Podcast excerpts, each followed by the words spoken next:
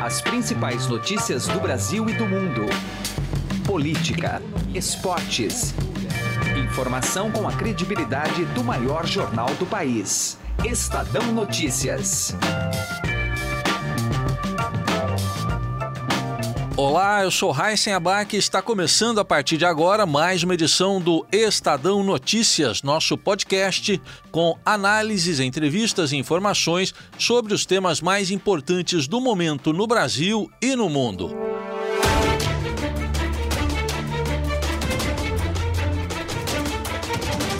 No último dia dezenove de junho, o presidente Jair Bolsonaro admitiu disputar a reeleição em dois mil e vinte e dois. No entanto, segundo o capitão, isso ocorreria somente se não fosse feita uma boa reforma política. Se tiver uma boa reforma política, eu posso até, nesse caldeirão, jogar fora a possibilidade de reeleição. Posso fazer isso aí. Agora, se não tiver uma boa reforma política, e se o povo quiser, estamos aí para continuar mais quatro anos. Mas a fala não saiu sem querer. Ela coincide com a movimentação de outros políticos que querem a cadeira presidencial em dois mil e vinte e dois. Um dos possíveis concorrentes de Bolsonaro é o atual governador de São Paulo, João Dória. Aliás, Dória ganhou um apoio de onde menos se esperava, o empresário Paulo Marinho, atual presidente do P S D B do Rio de Janeiro. Tudo bem, você deve estar se perguntando, mas ele não é do P S D B? É natural que apoie João Dória. A questão é que Paulo Marinho foi um dos grandes apoiadores da campanha vitoriosa de Jair Bolsonaro e um dos responsáveis pela sua eleição. Inclusive, emprestou a casa dele para que o capitão pudesse gravar alguns vídeos de campanha. Além disso, o presidente do P S D B no Rio é suplente do senador Flávio Bolsonaro, filho do presidente da República. No programa de hoje, batemos um papo, então, com Paulo Marinho, que falou sobre dois mil e vinte e dois, a relação com Jair Bolsonaro e o desafio de eleger um tucano no Rio de Janeiro.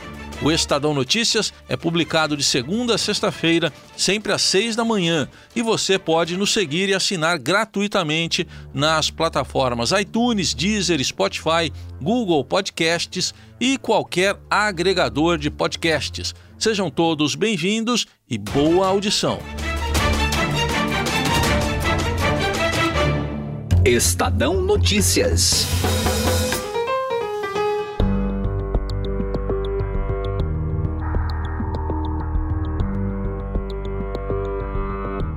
Já se passaram seis meses do governo do presidente Jair Bolsonaro e nós aqui vamos conversar com um personagem importante da campanha do então candidato Jair Bolsonaro, o empresário Paulo Marinho, que acabou cedendo a casa dele para importantes momentos da campanha, entre os quais gravações de programas de T V e até a primeira reunião da transição, quando o presidente Bolsonaro foi eleito logo após aí o segundo turno. O empresário Paulo Marinho hoje é o presidente do Diretório Estadual do P S D B no Rio de Janeiro e conversa conosco.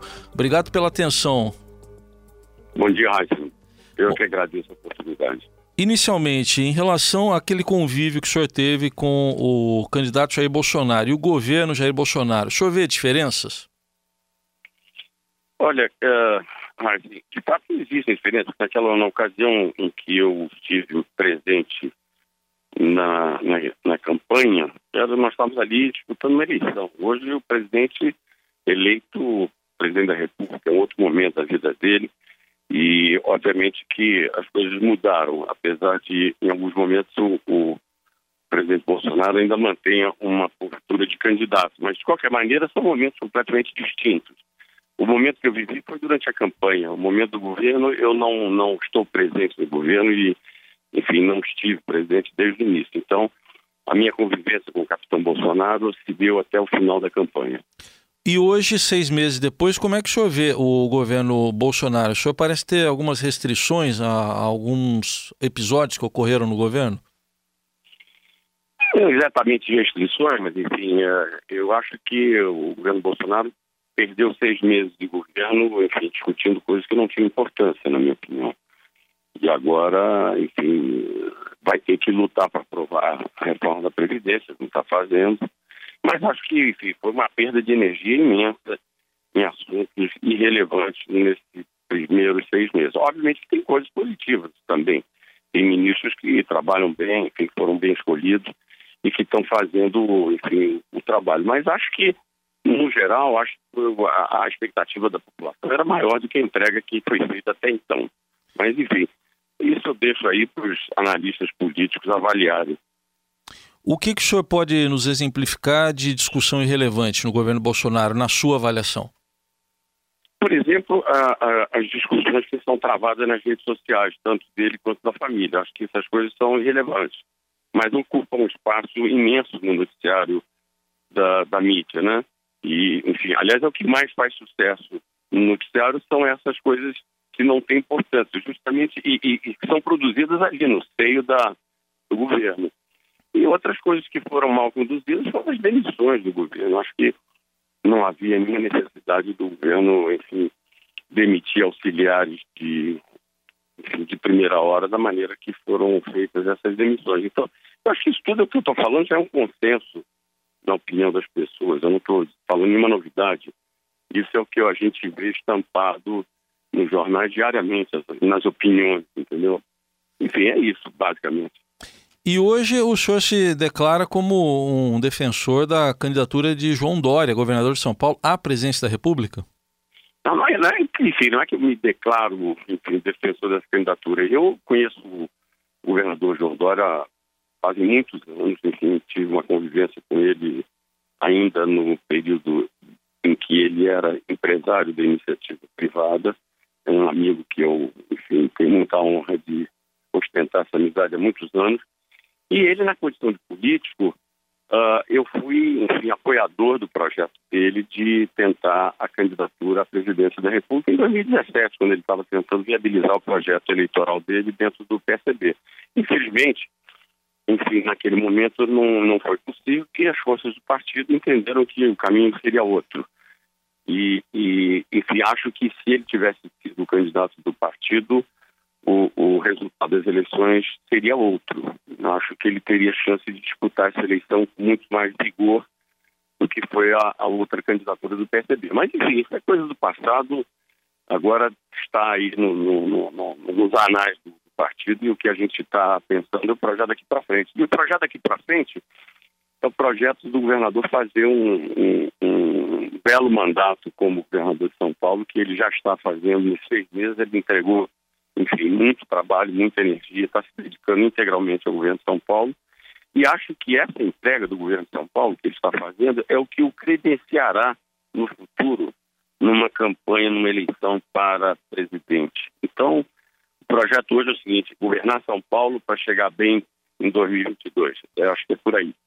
O, o senhor acompanhou bem de perto a campanha de Jair Bolsonaro e ele dizia na campanha que não seria candidato à reeleição. Agora já há uma sinalização de que ele pode disputar a reeleição. Como é que o senhor ficaria numa disputa entre Dória e Bolsonaro em dois mil e vinte e dois pela presidência da República? O candidato Bolsonaro nunca, na verdade, o presidente Bolsonaro nunca foi meu candidato originário, como eu já lhe falei. Eu, enfim, a minha opção eleitoral naquele momento, e é ainda, do governador João Dória. Eu não hesitaria um minuto em apoiar, e já, obviamente que eu hoje sou presidente do partido no, no Rio de Janeiro. Eu só assumi essa função partidária, que é uma imensa responsabilidade, um peso imenso, enfim, não, enfim, até um sacrifício pessoal, eu diria, sobretudo porque no Rio de Janeiro o P S D B não tem uma presença relevante, estou falando do ponto de vista eleitoral. Enfim, esse trabalho que eu vou, que eu vou começar a construir agora é justamente para tentar viabilizar uma plataforma eleitoral no Rio de Janeiro que possa dar mais condições ao candidato, futuro candidato em dois mil e vinte e dois, que tudo aponta que será, obviamente, o governador João Dória. Mas, enfim, eu, sinceramente, tenho convivido muito próximo dele e não vejo ele, enfim, com essa agenda da eleição na mesa agora, não. O, o senhor diria, então, que a sua, o seu apoio aí a Jair Bolsonaro em dois mil e dezoito se deu muito mais é, numa tentativa, enfim, de escolher alguém que eleitoralmente pudesse enfrentar, por exemplo, o, o P T? Foi isso? Foi exatamente isso. Eu achei que ele tinha, enfim... Aliás, no início, quando a gente começou a campanha do capitão Bolsonaro, ele, enfim, essa, essa candidatura dele era tida como uma piada, né? Enfim, ninguém acreditava nessa possibilidade. Foi justamente nesse momento em que eu aderi ao projeto do, do capitão Bolsonaro. Isso foi em novembro de dois mil e dezessete. E a turma que trabalhava na campanha cabia numa compra. E, enfim, e era uma coisa assim, absolutamente difícil de, de, de trabalhar, porque, enfim, tinha muita dificuldade. Mas eu entendi que naquele momento, diante daquele quadro eleitoral que estava se desenhando ali, de fato ele tinha um discurso que poderia servir como uma opção presidencial da maioria, que estava todo mundo muito, a, maioria, a população inteira, né, muito uh, desgastada em relação à, à classe política, e o capitão pregou essa coisa de, da não política, que ele não era um candidato que representava os partidos, aliás, nem tínhamos partido. Ele conseguiu o P S L, a legenda do P S L, há exatamente trinta dias antes do, do prazo do registro das candidaturas. Enfim, eu achei que ele, de fato, poderia ser a alternativa para derrotar o P T, que eu achava importante. O P T governou o Brasil durante muitos anos, estava na hora de, de haver uma mudança, e acho que essa mudança se deu com ele, por essa, enfim, capacidade que ele teve de interpretar esse sentimento de mudança. Mas não acho que isso vá se repetir no futuro, não. Acho que isso aí foi um evento pontual dessa eleição. Aliás, cada eleição é uma eleição, né? Uhum. Estamos ouvindo Paulo Marinho, que é presidente do Diretório Estadual do P S D B no Rio de Janeiro. É, o senhor é, esteve muito próximo do presidente Bolsonaro, declarou agora no, no início da entrevista que já não está mais tão próximo, mas está próximo do governador Dória. Comparando em termos de gestão, de preparo, que tipo de comparação o senhor pode fazer entre os dois? Eu acho que eles não são comparáveis, entendeu? Eu acho que o, o, o governador João Dória tem uma história na iniciativa de sucesso, na iniciativa privada. É um homem que viveu a vida toda dedicado a um projeto empresarial e que, quando entrou na política, ele já carregava uma história de conhecimento muito extensa. E isso está dando a ele um respaldo muito grande. Ele fez o capitão, que fez uma trajetória de vida completamente diferente. São dois seres distintos, né? Tanto na, na origem uh, uh, profissional, acadêmica, quanto na...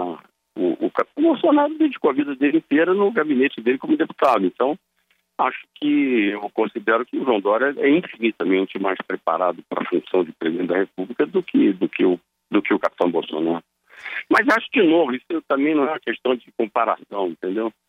É, enfim, eu, mas objetivamente respondendo a sua pergunta, eu acho que o, o, o governador João Dória é uma pessoa extremamente preparada.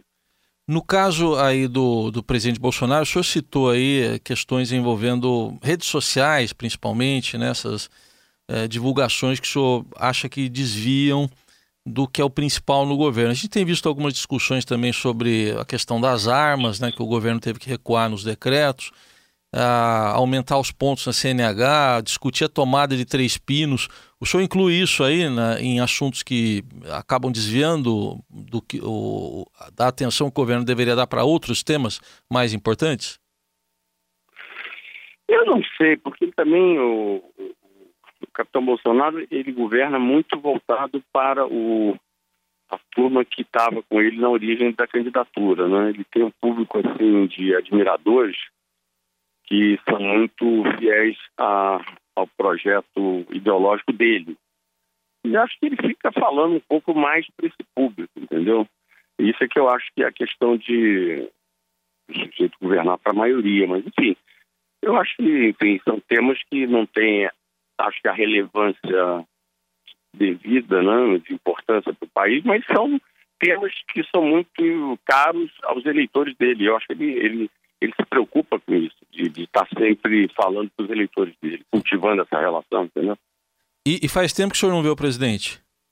A última vez que eu tive um presidente foi, num, foi logo após a eleição do segundo turno, quando ele fez a primeira reunião ministerial na minha residência com os ministros da época, e, e depois desse dia eu não estive mais com, com o capitão Bolsonaro. Sim. A que o senhor atribui? É porque acabou havendo um afastamento entre vocês aí. Não, na realidade não houve afastamento. Na realidade nós nunca tivemos assim, nenhuma intimidade pessoal, né? Ali foi um encontro uh, em torno de um projeto de uma candidatura. Era um projeto de uma campanha eleitoral. Não havia... Também não faz sentido que, que houvesse uma continuação dessa relação pessoal, porque eu não faço parte do governo, nunca quis fazer parte do governo. ele também nunca me convidou para fazer parte do governo. Então, ele foi um, realmente foi um, uma, um momento da campanha que começou ali e se encerrou ali, sem nenhuma, nenhum sentimento de ressentimento, absolutamente nenhum.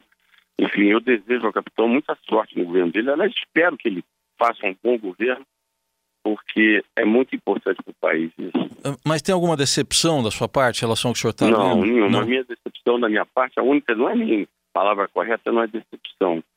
Mas o, o, o que eu acho que... A única coisa que eu estranho é a, a questão da demissão do Gustavo Bivar, que é uma pessoa muito ligada a mim, um amigo querido, e que eu presenciei ao longo do, da campanha a dedicação que ele teve ao projeto eleitoral do, do, do capitão Bolsonaro, e ele foi, de fato, tratado como se fosse um traidor, um inimigo, e acho que, enfim, isso, esse sentimento de gratidão na vida, ele é muito importante, na política ele é muito mais importante, entendeu? Eu acho que, nesse sentido, é a única coisa que eu faço registro. De resto, a vida que segue. Isso aí, o senhor diria que é algo que tem a ver mais com os filhos do presidente do que com ele mesmo? Essa demissão, por exemplo, do Bebiano? Ah, não, eu acho que ali é um conjunto. Ali não é só dos filhos. Ali eu, eu acho que o presidente Bolsonaro não, nunca, enfim, desde o início, nunca, nunca quis manter o, o, o ministro, ministro Bebiano no governo, mas enfim. Isso é coisa do passado também, acho que não é mais, é, acho que é um assunto que não, não vende mais curiosidade de ninguém, porque é um assunto que já foi tão falado. Agora... Mas enfim, é isso, o resto é, é só isso mesmo. O senhor é, é suplente do senador Flávio Bolsonaro, não? É isso? É, é, isso. É suplente dele. Enfim, uhum. Como é que o senhor vê? O senhor chegou até aí em bastidores ser apontado por bolsonaristas como... alguém que estaria trabalhando contra ele, essas denúncias aí do Queiroz, para assumir a vaga. Enfim, como é que o senhor responde a essas teorias? Eu já respondi isso várias vezes recentemente em outras entrevistas e vou repetir o que eu já falei. Isso aí é uma... Essas versões são delírios de pessoas que ficam dedicadas a fazerem intrigas palacianas. E, mas isso existe em qualquer governo. Só que eu acho que neste governo A, a, a, a taxa de, de, de, de intriga é maior, entendeu? O que eu fiz foi só ajudar o, o, o senador Flávio Bolsonaro. Eu acredito que ele, enfim, vai fazer um, um ótimo mandato como senador. O Rio de Janeiro precisa muito disso. O Rio de Janeiro hoje está vivendo uma situação muito difícil e acho que o senador Flávio, sendo filho do presidente e tendo a competência que ele tem, ele tem tudo para ajudar o estado do Rio de Janeiro, que precisa muito da ajuda dele. Uhum. Ouvimos o empresário Paulo Marinho, que é presidente do diretório estadual do P S D B no Rio de Janeiro, fazendo uma análise dos seis meses do governo Bolsonaro e falando até dos planos do próprio P S D B que ele está comandando no estado do Rio. Agradecemos aqui pela sua atenção e até uma próxima oportunidade. Muito obrigado. Um abraço. Estadão Notícias.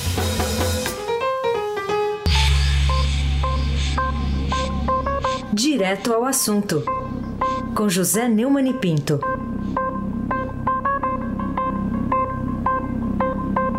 Nos últimos dias eu tenho falado muito aqui sobre a Odebrecht, a sua ação na corrupção internacional ligada ao P T e, sobretudo, na sua recuperação judicial, inadequadamente concedida no prazo de um dia pelo juiz da primeira vara de falência de São Paulo, João de Oliveira Filho.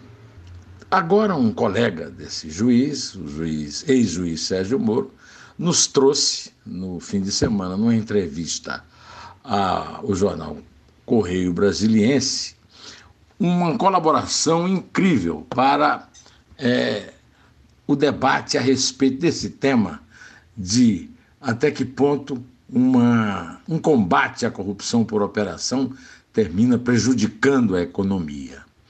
O ex-juiz, atual ministro da Justiça, diz que no direito brasileiro, no processo penal, só respondem as pessoas físicas. Então não houve nenhum processo criminal contra as empreiteiras. Talvez fosse o caso, e isso seria relevante, de pensarmos em alguma forma de colocar na nossa legislação a possibilidade de realmente uma transferência de controle acionário de empresas grandes que se envolvam em corrupção. Eu estou inteiramente de acordo com o ministro da Justiça, e acho que essa modificação tem que ser feita para evitar coisas desse gênero que eu tenho denunciado aqui. Como é que pode? A Odebrecht corrompe em trinta e três países. Ainda no fim da semana passada eu noticiei a prisão de uma família inteira lá no México, de um ex-diretor da Companhia de Petróleo do México, uma espécie de Petrobras lá. E ainda tem gente aqui dizendo que a Operação Lava Jato é que levou à crise no Brasil.